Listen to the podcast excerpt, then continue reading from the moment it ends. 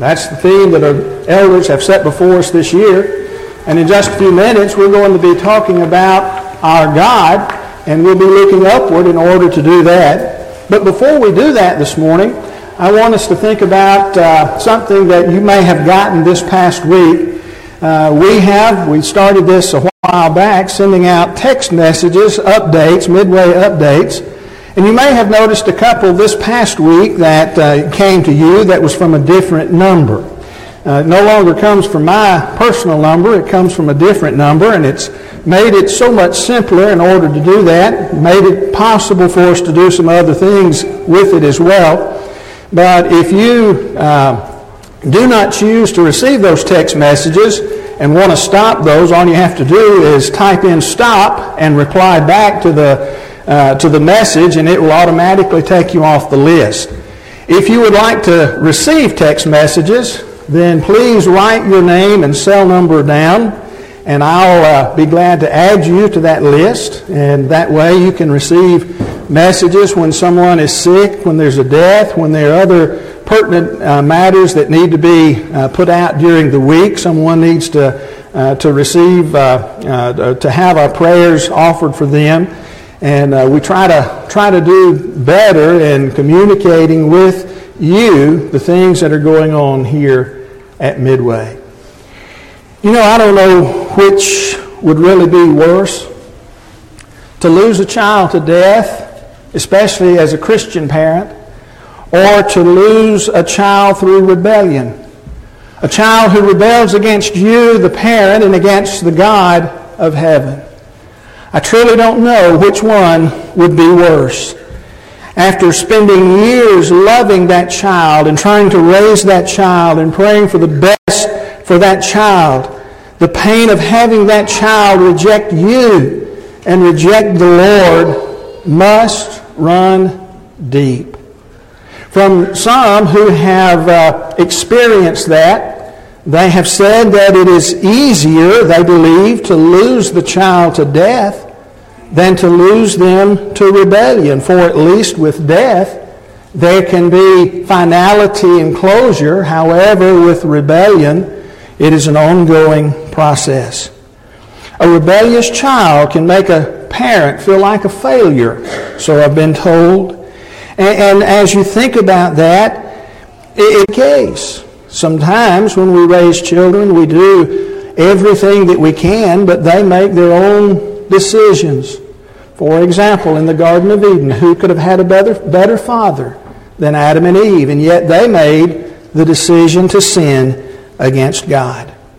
But as we contemplate that this morning, the same must have been the case, or the feelings must have been present when King David had a son who rebelled against him.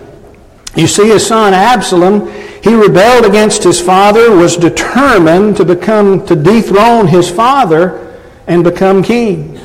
It was so bad that Absalom chased after his father and his father's army with his own army and sought to kill his own father. And David had to flee, had to flee Jerusalem.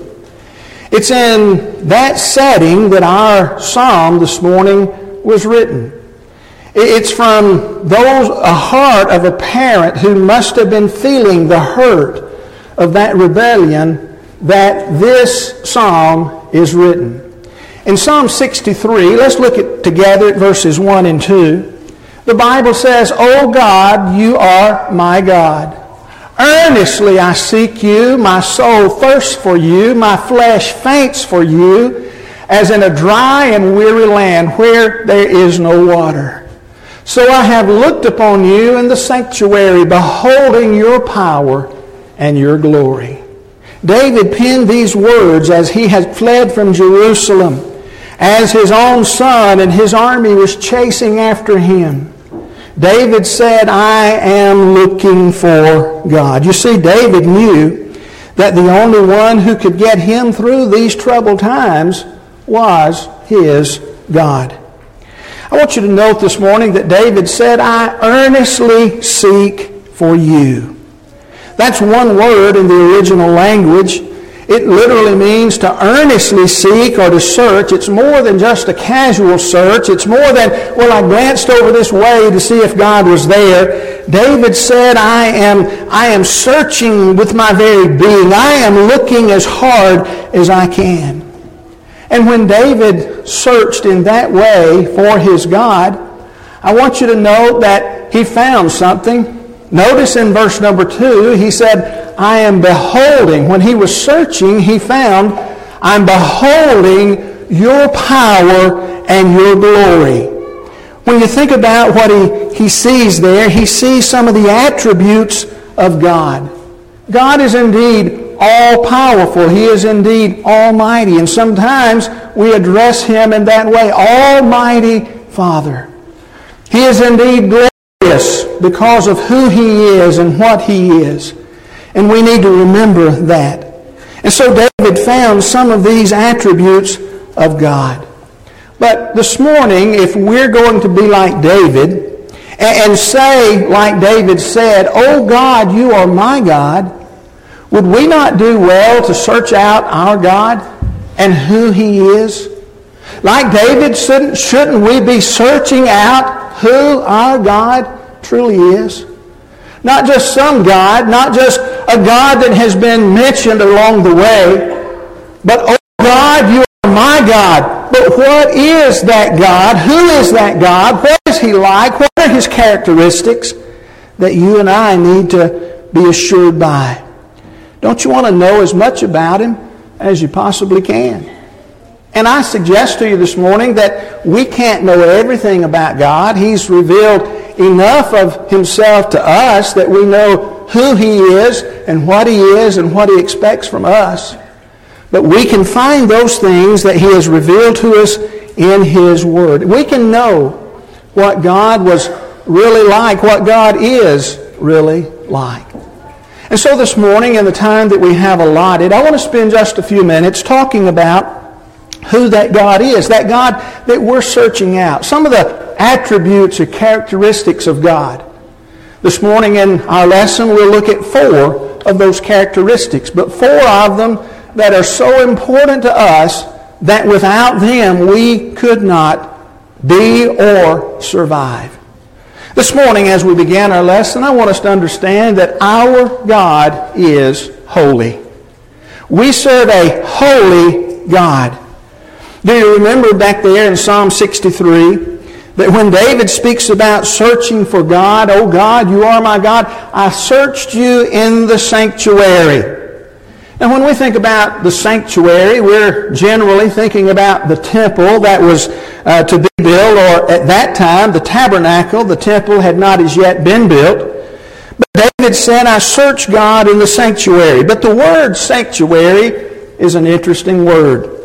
It's used 467 times in the Old Testament.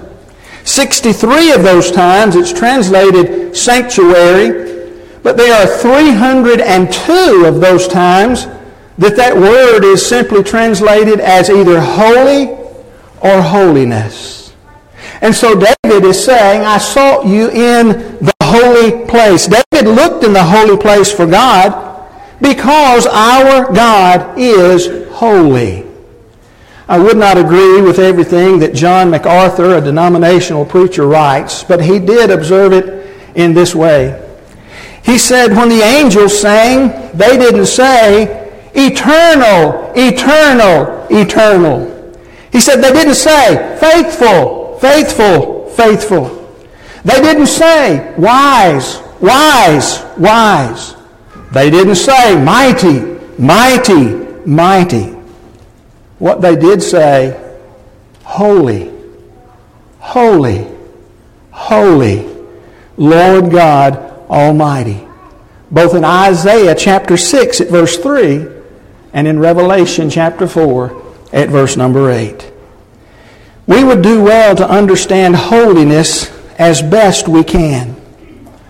Elmer Towns put it this way. He said, Holiness may be one of the most difficult of the attributes to completely understand and define. It's because we are so unholy that we have such an, a, a hard time understanding the completeness and holiness of God. Thiessen, in his introductory lecture, says, the holiness of God means he absolutely is absolutely separate from and exalted above his creation. And uh, he goes on and says that he is equally separate from moral and evil sin. God's holiness is perfect freedom from all that is evil. It cannot even begin to come close to him. And so, how that relates to us is this. We understand that sometimes we sin, don't we? But when we sin, we not only transgress God's law, but it is also an offense to His holiness. Because we have participated in evil. We have done something that is wrong, that is, that is bad.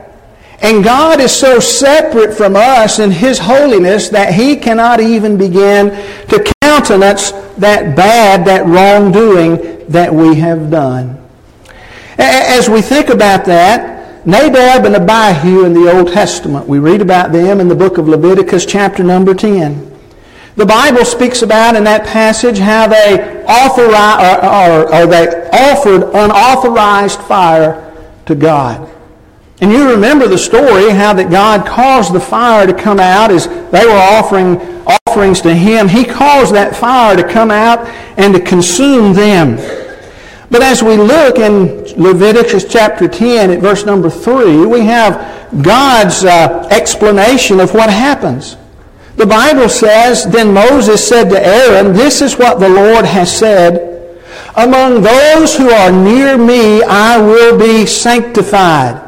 That's reading from the English Standard Version. If you read from the New King James Version, he said, I will be regarded as holy. And before all the people I will be glorified. And Aaron held his peace. The two men that were put to death by God were the sons of Aaron. And you can understand his being upset, his being uh, determined to find out why. But God said to Moses, Tell Aaron these words. When people think about me, when people act toward me, when, when people react to me, I will be regarded as holy. Nadab and Abihu sinned by offering the wrong fire, fire that God had not authorized for them to use. And as such, they had offended the holiness of God. So said God. They treated God as though He was not separate, that He was not apart from, uh, from, from everything holy and above it. And that's the same thing that we do when we sin. When we say that bad word. When we go to the place that we know we shouldn't go. When we commit some act with a boyfriend or a girlfriend or or, or when we drink or when we do all of these other things that, that get us into trouble. We're doing what Nadab and Abihu did. We are offending the holiness of God. We are not treating Him, regarding Him as being holy. And so when we think about God, He is indeed holy. We must give regard to His holiness. But you know what? Not only is God holy, God is also just. He is a God of justice. Again, as you go back to the book of Psalm 63, drop down in that psalm to verses 9 through 11. In Psalm 9, uh, 63, verses 9 through 11, the Bible says, David wrote these words, But those who seek to destroy my life shall go down into the depths of the earth. They shall be given over to the power of the sword. They shall be a portion for jackals. But the king shall rejoice in God. All who swear by him shall exult, for the mouths of liars will be stopped. You see, David, in his dependence upon God, expected God to work justice. David had done nothing wrong. Absalom had exalted himself, trying to take over for God's anointed one. And now David is expecting his God that he had searched out to handle things for him.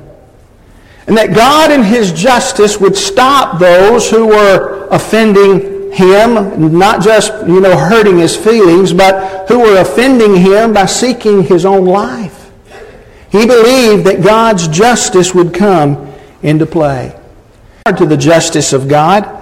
Psalm 37 at verse 28 says, For the Lord loves justice, and he will not forsake his saints.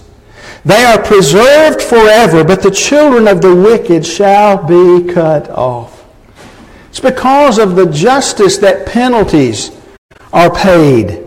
In Psalm 89, at verse 14, the psalmist writes and said, Righteousness and justice are the foundation of your throne. Steadfast love and faithfulness go before you. As God is the ruler, He's, him being on his throne. The writer of the psalm says that the very foundation on which God's throne sits, the very foundation on which it has been built, is righteousness and justice. And so as we think about that, God Himself is that God of justice.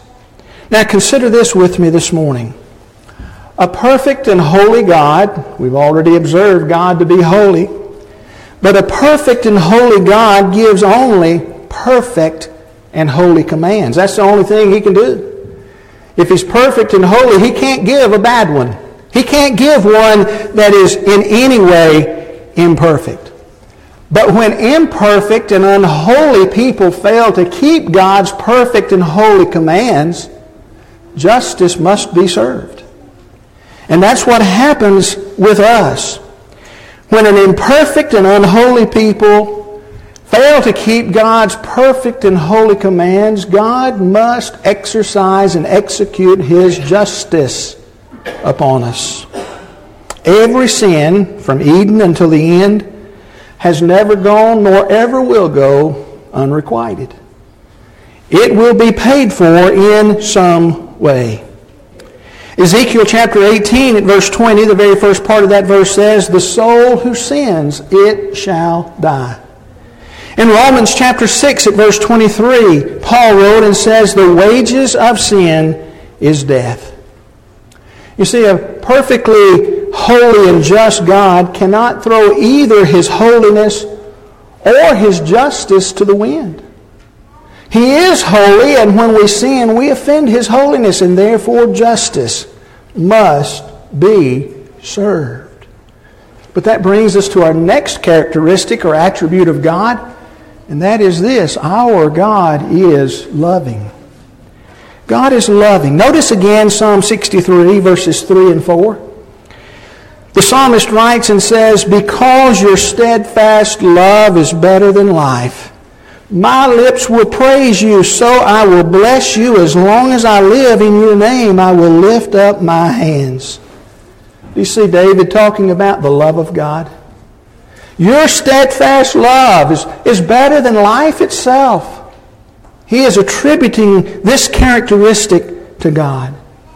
We probably know better what is said in the book of 1 John chapter 4, verse number 8 where John writes these words Anyone who does not love does not know God because God is love. Some in the Old Testament and the New in the Bible are said to be loved by God. For example, in Deuteronomy 23 at verse 5, the Bible says, But the Lord your God would not listen to Balaam Instead, the Lord your God turned the curse into a blessing for you. What's this? Because the Lord your God loved you. Talking to Israel, the Israelites. He said, I protected you because God loved you. Sometimes we think about God in the Old Testament being rough and mean, or at least that is how some people seek to portray the God of the Old Testament. That's not what I read here. The Bible says that he protected Israel from the, from the curse that Balaam sought to bring against them because he loved them. Notice another passage found in the New Testament, Romans chapter 1 at verse number 7, Paul wrote and says, To all those in Rome who are loved by God and called to be saints, grace to you and peace from God our Father and the Lord Jesus Christ. He said much the same about the Thessalonians, 1 Thessalonians chapter 1 at verse 4, For you know, uh, for we know, brothers, loved by God, that he has chosen you. Both the church in Rome, the church in Thessalonica, as well as the churches in other places, were loved by God. But it's back in John chapter 3 at verse 16 where we read these words For God so loved the world that he gave his only begotten Son, that whosoever believeth in him should not perish, but have everlasting life. Folks, when I read that, I understand this. God loves me, and God loves you. God loved the world. Now, when we think about Him, we think about His holiness. He will be regarded as holy. When we think about Him, we think about His justice. Every offense to His holiness will suffer its reward. But I want you to also understand that it's because of His love this morning that everyone who sins is not immediately stricken down. Because of that love that God has for His creation that we are still here. It's because of His love also that the next characteristic of our God comes into play. It's because God looked down upon His creation and loved them that we can also understand that God is merciful. God is merciful. Again, back to Psalm 63, where we started out this morning, verses 5 through 8 this time. David writes and says, My soul will be satisfied as with the fat and rich food, and my mouth will praise you with joyful lips. When I remember upon my bed and meditate on you in the watches of the night. For you've been my help, and in the shadow of your wings I will sing for joy. My soul clings to you, and your right hand upholds me. God had been and continued to be merciful to David. David is out, he's in the wilderness. He is in a dry and desolate place. As he described his soul searching for God, it was like one out in a place like that. He was literally out in a place where, where there wasn't much water and there wasn't much of anything else a desolate and dry land. But still, God had been merciful to him. Notice again what he said. David, God had sheltered him under his wings. It was under his wings that he would sing for joy. Notice that he said that his right hand upholds him. You see, it's because of God's mercy that God did not allow David to go it all alone. He was there with him every step of the way. He had been his help. He had been the right hand that kept him safe. God had been merciful to David. This morning, as we think about our God who loves us so much, I want us to also think about the fact that God is more inclined to mercy than he is to wrath. More inclined to mercy than he is to wrath. Micah chapter 7 at verse 18 Who's a God like you?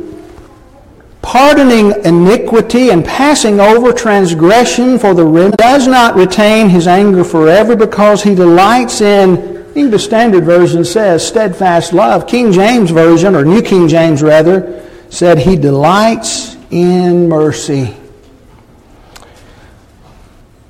In Psalm 86 at verse number 5, again the psalmist said, For you you, O Lord, are good and forgiving, abounding in, English Standard says, steadfast love. King James Version, or New King James rather, says, abounding in mercy to all who call upon you. Psalm 103, verses 8 through 13, the Lord is merciful and gracious, slow to anger, and abounding in mercy. He will not always chide, nor will he keep his anger forever. He does not deal with us according to our sins, nor repay us according to our iniquities. For as high as the heavens are above the earth, so great is his steadfast love, English Standard. New King James says, mercy, toward those who fear him. As far as the east is from the west, so far does he remove transgressions from us. As a father shows compassion to his children, so the Lord shows compassion to those who fear him. You say, Mark, I, I see that you read those verses, but they're all in the Old Testament. May I read you a couple out of the New? Think what the Bible says in Ephesians chapter 2, verses 4 and 5. Paul writes and says, But God, who is rich in mercy. Think about that for a minute. Rich in mercy. Rich in mercy. Our God who is rich in mercy.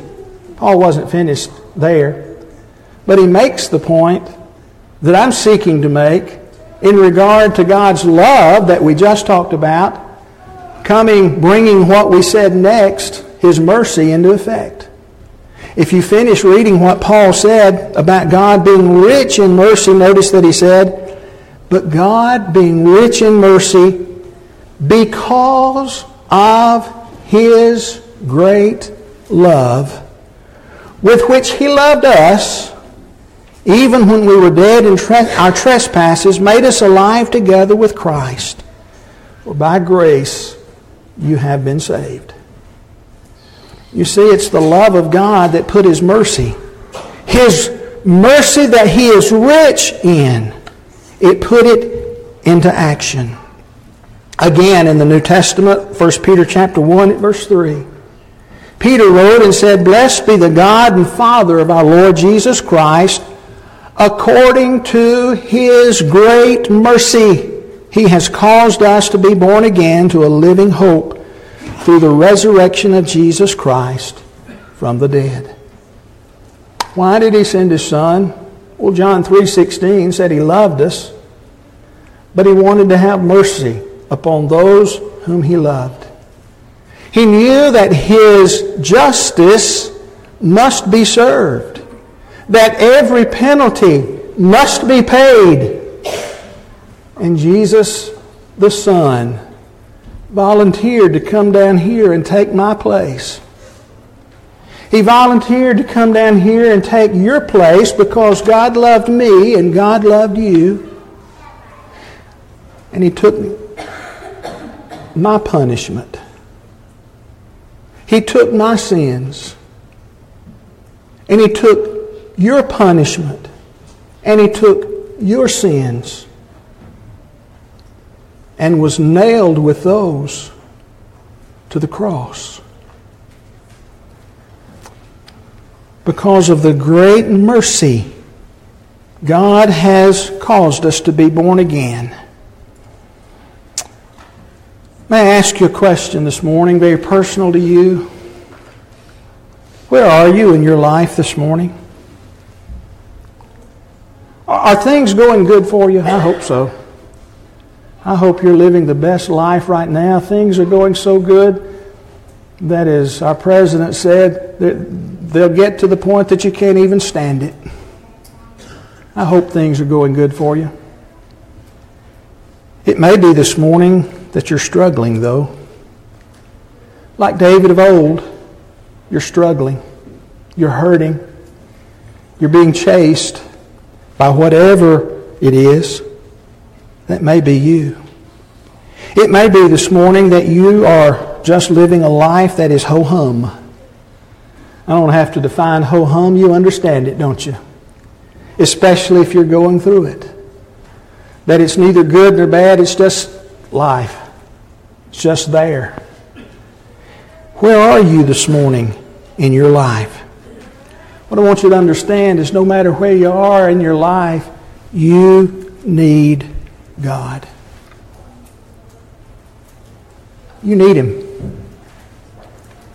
But there's only one true and living God. Only one. And this is what that God is like.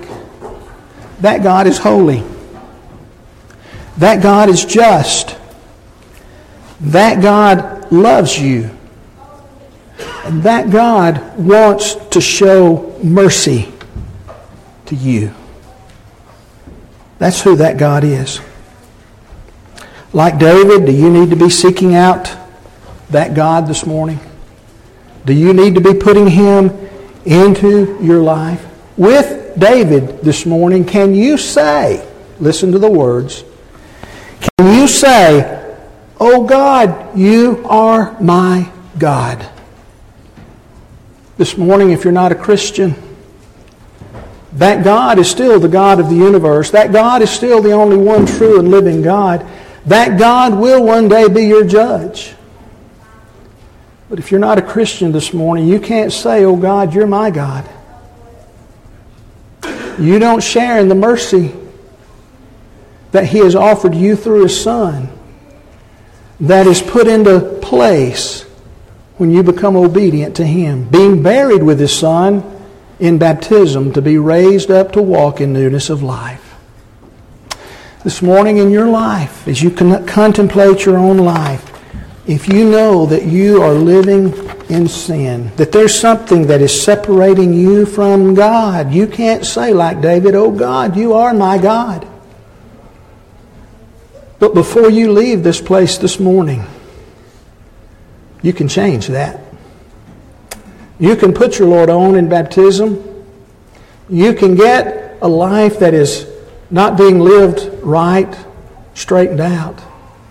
We can pray with you and for you. We can assist you in your obedience in being buried with Christ. And you can leave this place like David saying, Oh God, you are my God. And when you stand before Him, you'll thank Him for the mercy because He loved you. The mercy that He had in not making you undergo the punishment for His justice when you offended His holiness. Do you need to respond to the Lord's invitation today? For whatever reason it may be, if you need to do that,